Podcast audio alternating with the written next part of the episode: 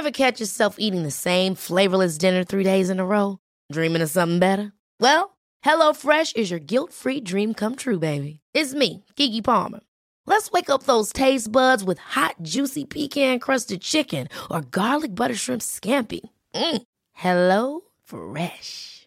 Stop dreaming of all the delicious possibilities and dig in at HelloFresh.com. Let's get this dinner party started. I'm Sandra, and I'm just the professional your small business was looking for. But you didn't hire me because you didn't use LinkedIn jobs. LinkedIn has professionals you can't find anywhere else, including those who aren't actively looking for a new job but might be open to the perfect role, like me. In a given month, over 70% of LinkedIn users don't visit other leading job sites. So if you're not looking on LinkedIn, you'll miss out on great candidates like Sandra. Start hiring professionals like a professional. Post your free job on linkedin.com/achieve slash achieve today. The Telegraph. Podcasts. Hi there. Before the final episode of our week of Audio Football Club, I'd just like to say a big thank you to everyone who's emailed us at afcpodcast at to tell us what they've made of this week. We would welcome more of your emails, especially about the show that's about to follow. Tell us what you want. We'll try and make it a reality. Bring me my theme tune.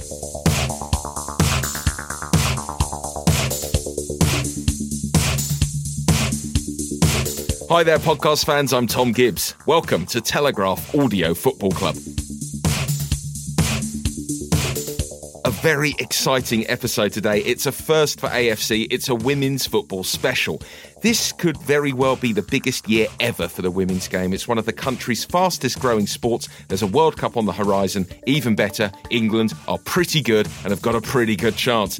What better time than to start looking ahead to the tournament and just under a month out from its opening game at Parc des Princes on 7th of June? We're going to discuss some of the issues in the women's game and speak to Arsenal's Jordan Nobbs to get her thoughts on the Women's Super League, FA Cup, and Champions League finals. Let's take you now into the audio recording facility where I'm joined by the host of the Offside Rule podcast, Women's Football Authority. It's Kait Borsay. How are you, Kait? Men's and women's, thank you, Thom. Okay, yes, But for yeah. this, women's, right? Absolutely. Forget everything you know about men's football, please. For the Forget next- everything I know about men. Yeah. Oh, I'm on board. I'm on board.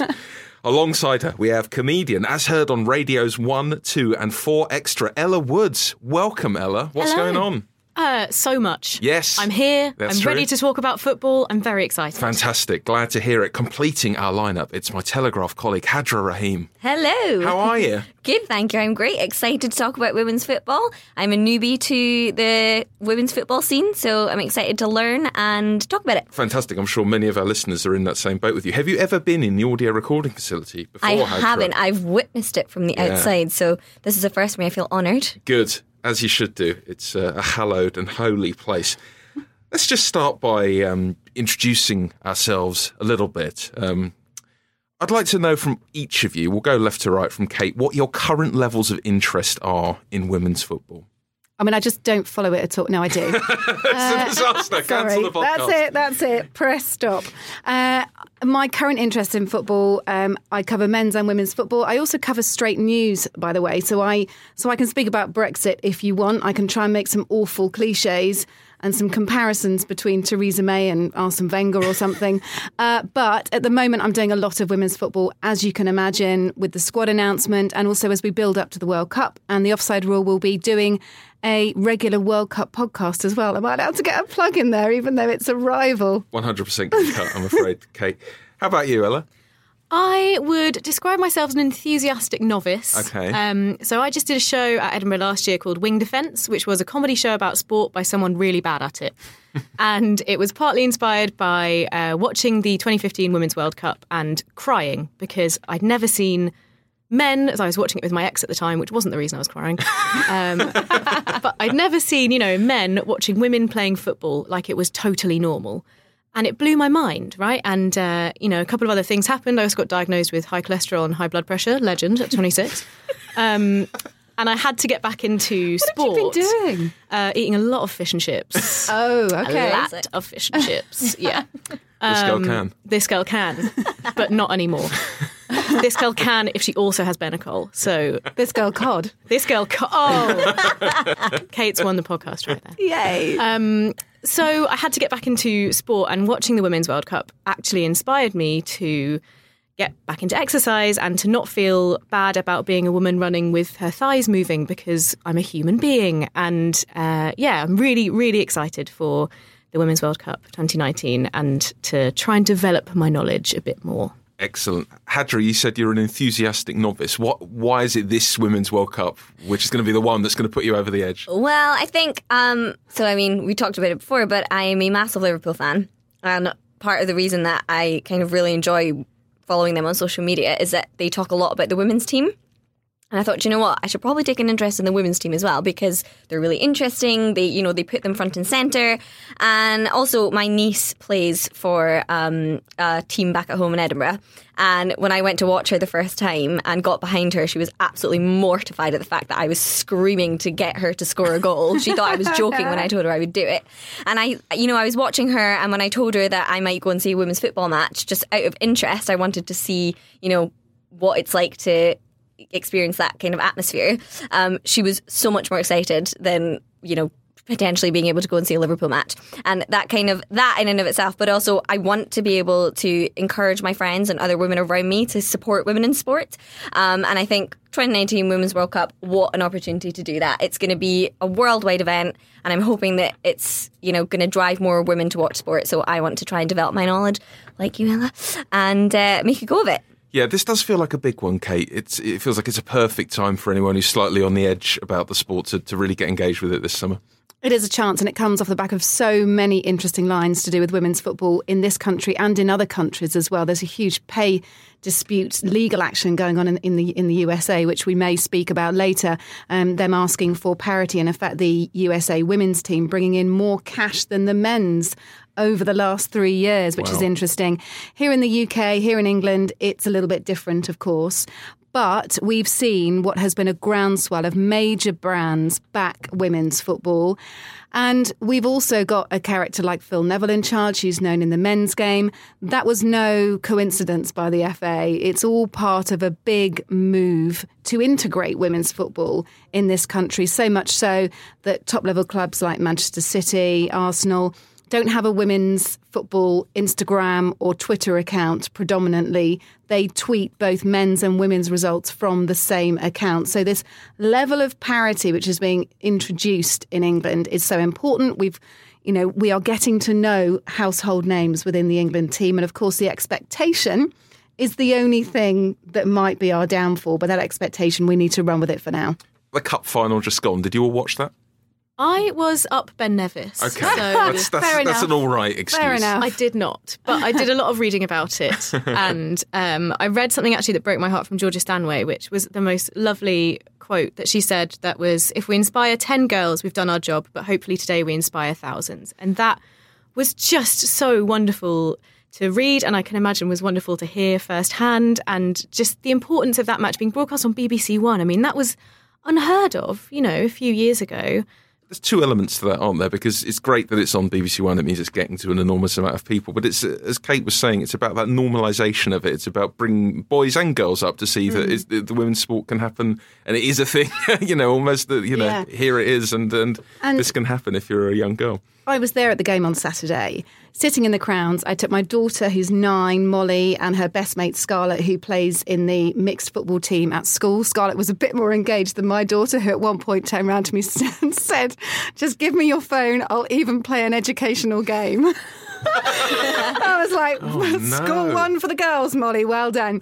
she knows that I'm really into football, but you know, that's the thing. You can't force young girls into football, but you can expose it to them without ramming it down their necks. And actually, Molly sat there for most of the 90 minutes before that phone comment, which will go down in history. Hmm.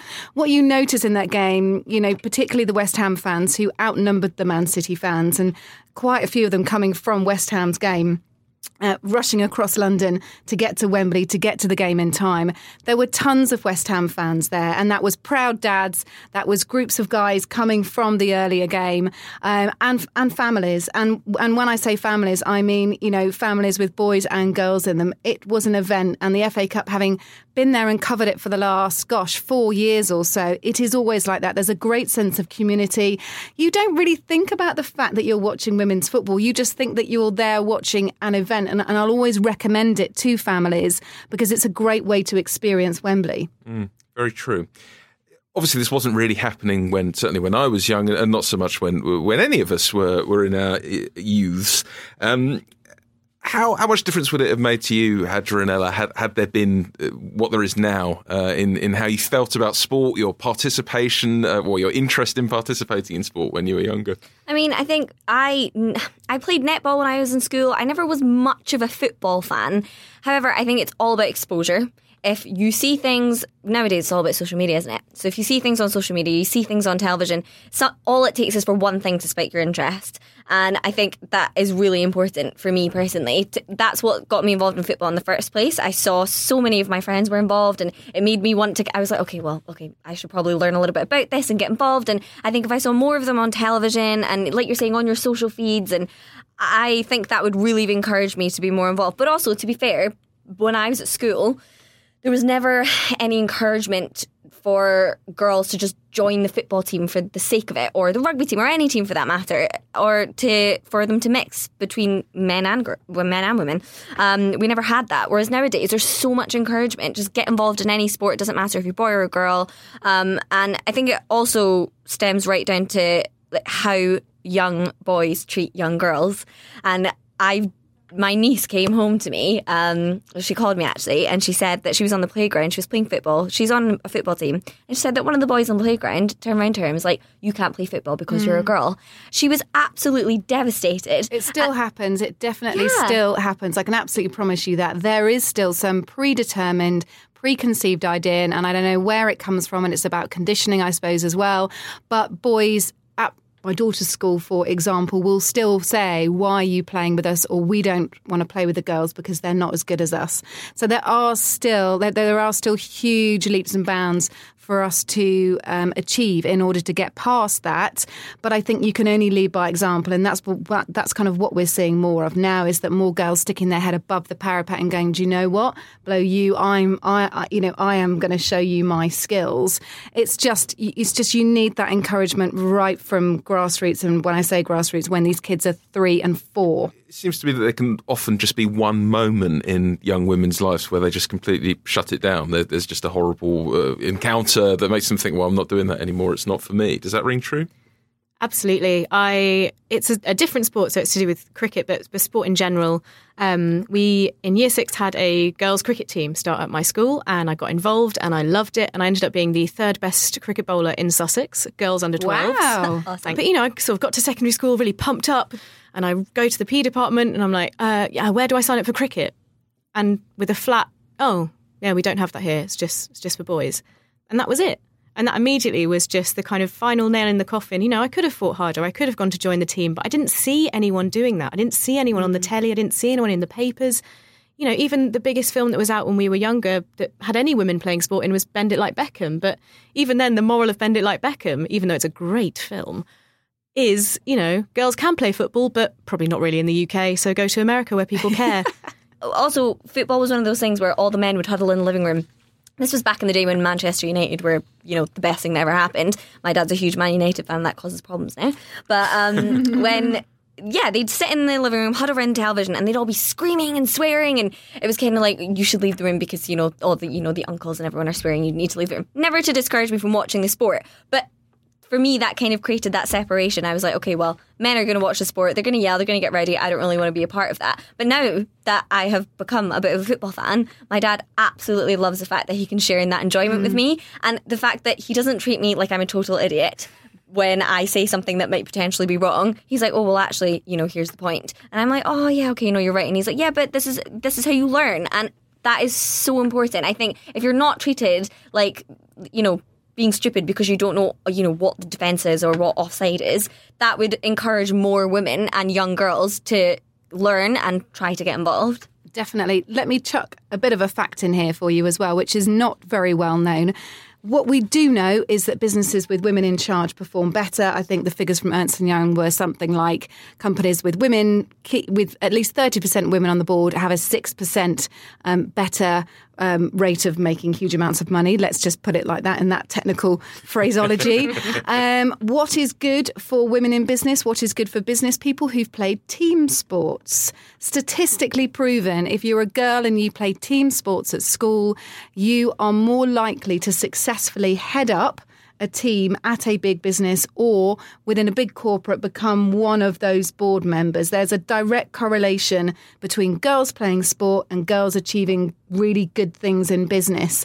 We don't talk about that stuff enough. All that is so important. You can see that young girls, like I can see how much of an impact my niece playing football has on her assertiveness She's so assertive. There's no glass ceiling. She can achieve absolutely anything she wants. And it's something I absolutely adore about her. And all the girls on that team, they're so confident and they don't let anything stop them or it's just amazing. And I, I can absolutely see that being the case. Before we get into some more exacting discussions about the World Cup, can you give me the tedious, cliched objections to watching women's football that we can obliterate once and for all now here in the audio recording facility. What are you really sick of hearing, Kait, as a reason not to watch women's football? Oh, the men's team would beat them any day. Of course they would. It's a different sport, for God's sake.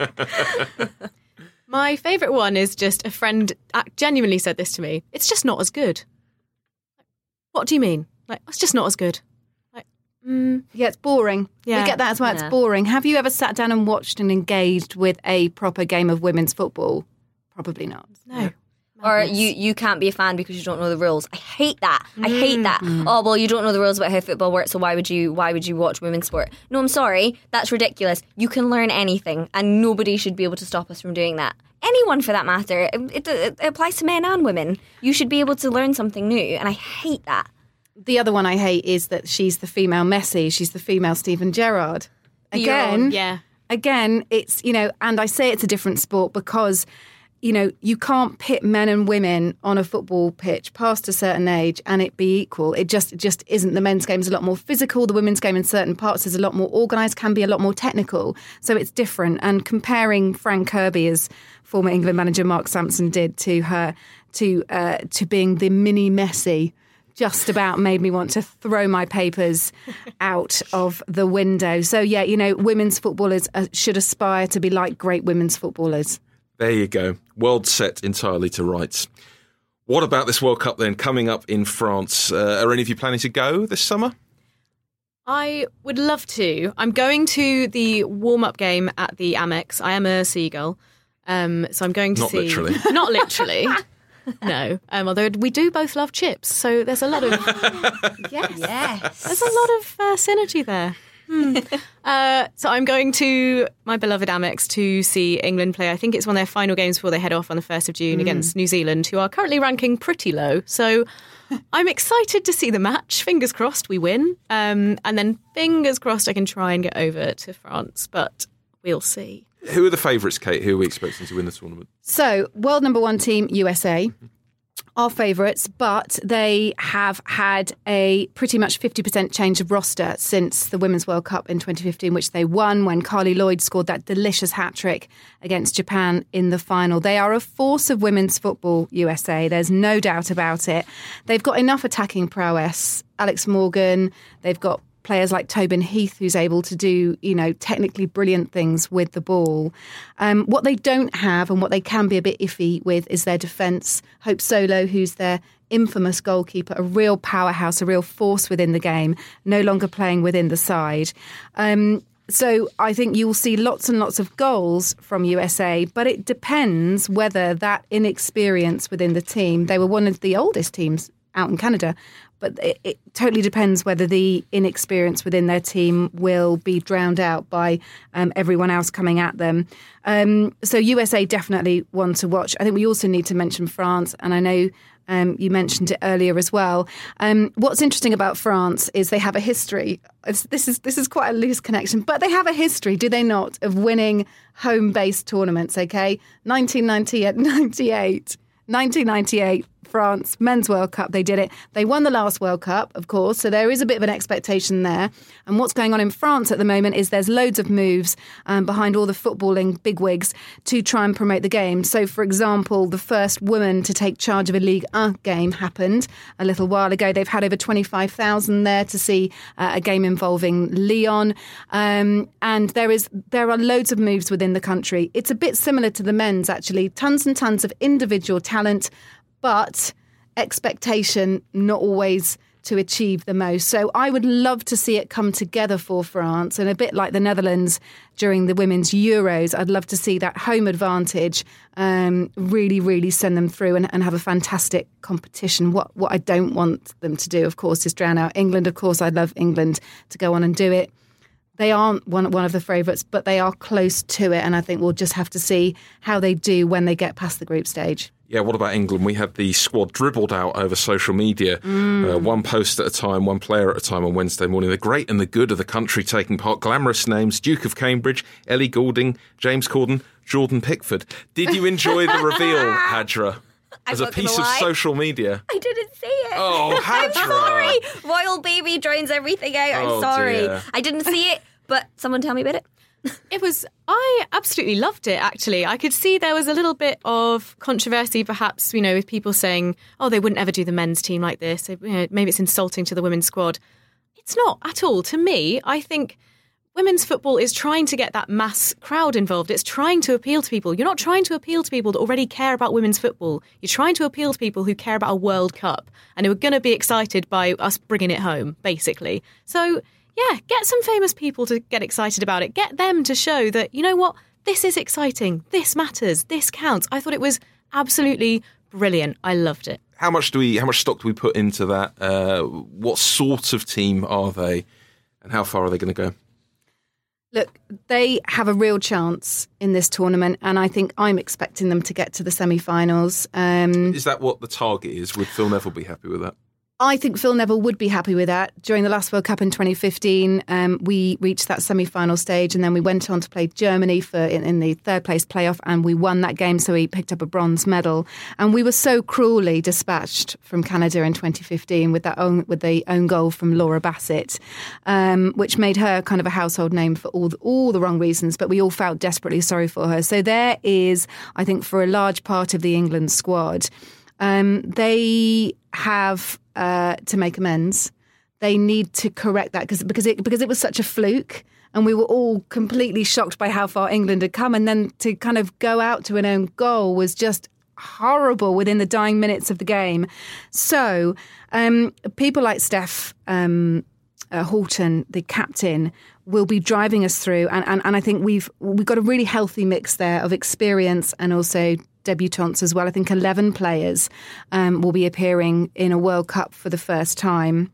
What we've also got is some um, exciting attacking prowess as well. I was really sorry that Izzy Christiansen didn't make the team. I thought that that was a huge shame, um, but she's obviously not kind of in good enough shape in terms of her fitness.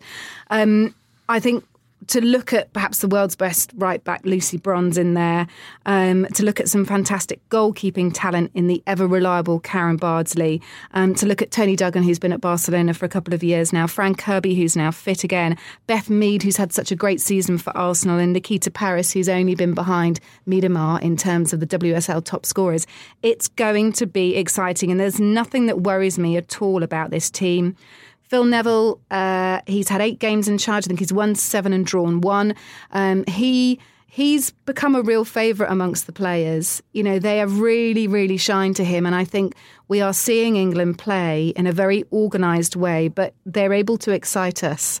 And they're able to pull something out of the bag. And a bit like when they played Brazil in the She Believes Cup, they went 1 0 down and ended up winning it 2 1. So they know how to pull from behind as well.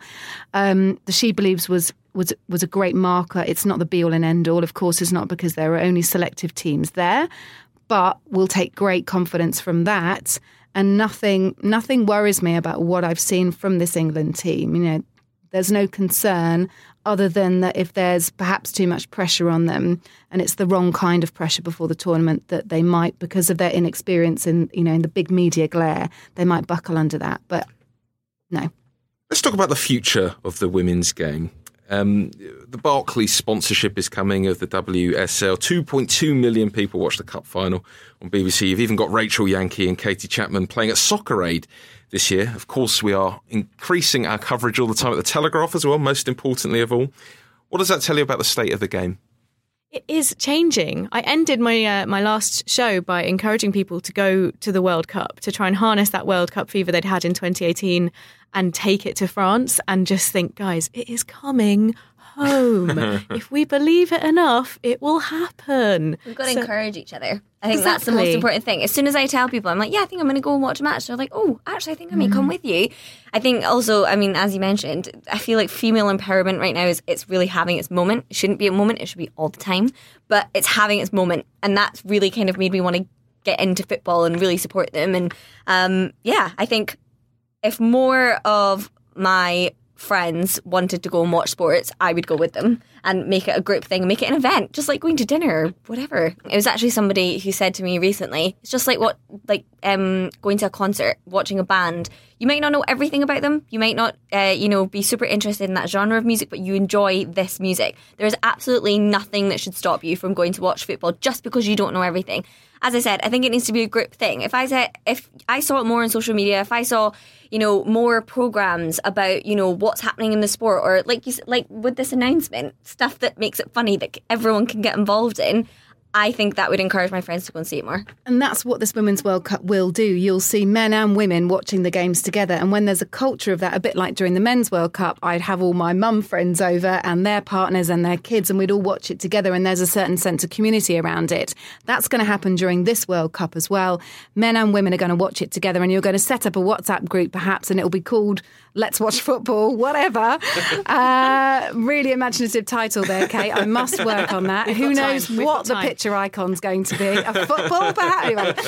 Uh, so look, there are going to be WhatsApp groups, chain chains of communication set up, and I really insist that you must carry those into the season as well, because sometimes it feels that as women and as men, sometimes we're so obsessed with looking at Instagram feeds, looking perfect, having the latest thing.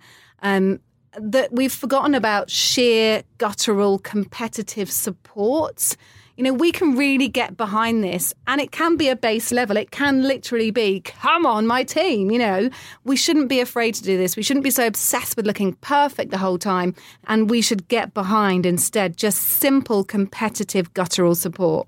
What do you think will be the tipping point when it feels like, okay, women's football has got to where it wants to be? I think something as silly as, you know, match of the day. It blows my mind that you can have match the day and match the day two. Two shows, men's football, all of them. And yet I can't, you know, you may watch the women's football show. There's, you know, a way to watch women's football, right? But it's not set in stone. It's not part of our heritage. It's not something that is just respected as a national you know, a, a national miles, a cornerstone rather of our culture.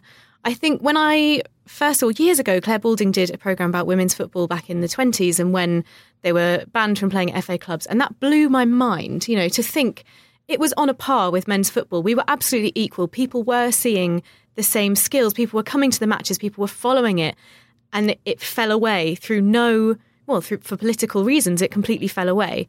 And so I think when we can start to get those crowds back, when we can start to get people excited and actually making more of the fact that that is how women's football kind of fell off the radar, getting people aware of the fact it wasn't due to the game being rubbish, it was politics. That's awful. It's 2019. Let's get behind people. You know, it's a game, but it's fun. And we should encourage people to get involved. So, even just I was talking to you the other day, Thom, or yesterday, I was like, where can I watch like an actual kind of tactical analysis of the FA Cup final? And you were like, mm, I- mm, I'm not entirely sure. You should be able to find it here, BBC. Went on there, I could see the two minute highlights. I was absolutely raging. I was like, this is ridiculous. Don't get me wrong, love men's football, love being able to get the tactical analysis at, at the end, but I want the same for women's football. I should be able to access that. Yeah. Are you talking visually or are you talking written down or just anything? Well, written down, you can find it. I, I, Yeah, it Telegraph, for example, Yeah, does some exactly. great stuff I it. found it, but I want to see it visually. There should be a match of the day. There should be some Yeah. sort of breakdown because that's also it encourages people to watch it and then they learn. Yeah. How else do you expect people to learn? It takes money to make those programs, but you're absolutely right in that although there are various programs out there, when we don't have anything benchmarked like Match of the Day, where we know come hell or high water, we are we are going to get that coverage. There's a whole argument about how fixtures are really not that regular within the women's game. There's huge gaps between fixtures, and that's not helping us. But if we can start to try and get regular coverage somehow, even if it's going abroad, right? When England, when the when the top WSL teams are on a break because of England duty. You know, let's let's try and get something regular set up. Good. I'm feeling inspired. I'm ready to play a football match now. I think that's the whole point of this podcast is making me ready to play a football match. You join a league, guys. Let's do it. Five aside. We cannot let this episode elapse without a contribution from a women's footballer. Who better than Arsenal and England's Jordan Nobbs, who is, of course, also a columnist for Telegraph Women's Sport. Jordan joins me on the line now. Hi, Jordan. It's Thom. How you doing? Yeah, good, thank you. Jordan, first of all, let's talk about England. Phil Neville named his squad earlier in the week for the World Cup. Were there any surprise names in the list of players going to France? To be honest, I, I don't think there was. I think, you know, Phil had had a, a set squad um, for quite a while, and I think it was going to go down to just, you know, one or two players who'd been in that, you know, in and out through people being injured and, and the system. So, you know, I'm, I'm sure Phil, um, you know, knew his squad, but um, I think overall it's it's quite a set set team in, in what he's been, you know, progressing over the last year. Are there any players in in the list who you think are going to kind of make a breakthrough? Is this the tournament where you think by the end of it we'll all know their names? I mean, um, I think Nikita Parris has been, you know, on fire this season and, and scoring goals for fun. So I think, um, you know, she's in a great place and, and had a great season with lots of confidence. So I think um, she can be a, a very big highlight to England, scoring goals and, and progressing through the tournament. You know, you've you've got your Georgia Stanways and, and Keira Walsh, who, you know, I think Keira has um, really developed over the last year as a, a national and, you know, looks like she's set a place in that team. So I think she's had a, a great few games and, and gives Phil a, a great player to progress over the next few years as a Lioness. Yeah, let's hope so. On to your club, Jordan. First title in six years for Arsenal. How Yeah. how did they win the league this season? I mean, uh, we're all talking about Joe, our manager. Um, you know, we've we've had great teams, but I think he's he's took us and driven us in the right direction. I think if you don't have a manager who's um, you know playing the way you do or understanding us as people, um, it's hard to have that driving force on the pitch. So he's been, you know, the main the main reason. But also, I mean, we've got a lot of talent on the pitch for him to choose from, and um, we just all clicked from minute one this season. And you know, we have slight rules with Joe, and then he just wants us to be as free as possible. And I think our our front six players, um, you know, have been unstoppable this season of just rotating around, moving, um, you know, and causing havoc in them areas. And then, you know, we've had one of our best seasons of not conceding goals this year, which I think, you know, the likes of Man City have done in the past, and that's why they've won league titles. Yeah, you talk about the, the power of your attacking options. Uh, Vivianne Miedema and Danielle van de Donk uh, uh, are up there in the top scorers list, along with Nikita Parris and Georgia Stanway of Man City. Is it fair to say at the moment the WSL is a league that's all about attacking? The, the team with the best attack wins it. Uh, I mean, obviously that's the main part of football, scoring goals. So um, it's key to have that, uh, you know, attribute. But I think with Arsenal we have a lot of dynamic players, and I think we have players that can move out wide um, and stay out wide. I think we have wingers who can be centre forwards, and I think that's been key to us to allowing, you know, us to all have that freedom and going forward. So you know, I think that's why we've been so creative scoring goals this year. But yeah, I mean to to win the league, you've you've got to have goal scorers, but also I think you've just got to have your own system and believe in that system. You know, you look at Man City, I think they've had a set way of playing. You know, Chelsea they have a bit more freedom, and um, way different again with the way we play as Arsenal. So I think it's just getting the right players to fit in that system and, and how you, you know, can um, highlight their strengths is is how you're going to, you know, win win league titles. Manchester United, of course, will be joining Arsenal in the WSL next year, promoted in their first season under Casey Stoney. Are they going to be a big force immediately in their first year in the top flight? I think they will be because you know they they took the, I mean, a kind of decision to to start in the lower league to then obviously you know maybe Casey to develop a squad and um you know go in that right direction and, and do it properly. So I think the fact that she's now progressed in the top league, I think it's great for the women's game to have a top club like Man United. Um, you know, pushing another women's team to to win titles and I think it's exciting for our league to have another top top club involved. And you know, Casey Stoney has got so much experience within the game to, you know, push and drive her her team to to do great things. So I'm sure Casey won't be coming into our league to to go. Oh, we we just want to stay up this year. Yeah, I suppose West Ham reaching the cup final is an example of what can be done uh, in in the first season uh, in the top flight. And in Europe, Chelsea came quite close to upsetting Lyon in the Champions League, but they lost narrowly. Uh, the final was Lyon against Barcelona next weekend. Who's going to win that one? Oh, I think I think Lyon will, but I, I wouldn't be surprised if if Barcelona upset. Um, you know, kind of that Lyon drive. I mean, Lyon have have won all trophies in their uh, domestic league, so yeah, I still can't see a team beating Lyon just yet. I think they've still got um, an unbelievable squad, and you know they've done it time and time again. So yeah, I mean it all depends on Barcelona just putting everything out there and trying to win the game. We'll watch it with interest. Thanks very much, Jordan. Thank you. Thanks very much. That's your lot for this episode and for this week. We'll be back with you on Monday with our final show of the Premier League season. You can, of course, contact me on Twitter if you'd like to. Before then, it's at Tom with an H Gibbs. Don't forget to send us an email as well. The address is afcpodcast at telegraph.co.uk. We will read out the best of what you send us, make it funny. Every chance I'll be saying your name into this microphone come Monday. Don't forget to subscribe as well. Look for Audio Football Club wherever you get your podcasts. Thanks to Elliot Lampet and Theodora Laludis on the buttons, and thanks to you for your company. I'll talk to you again soon.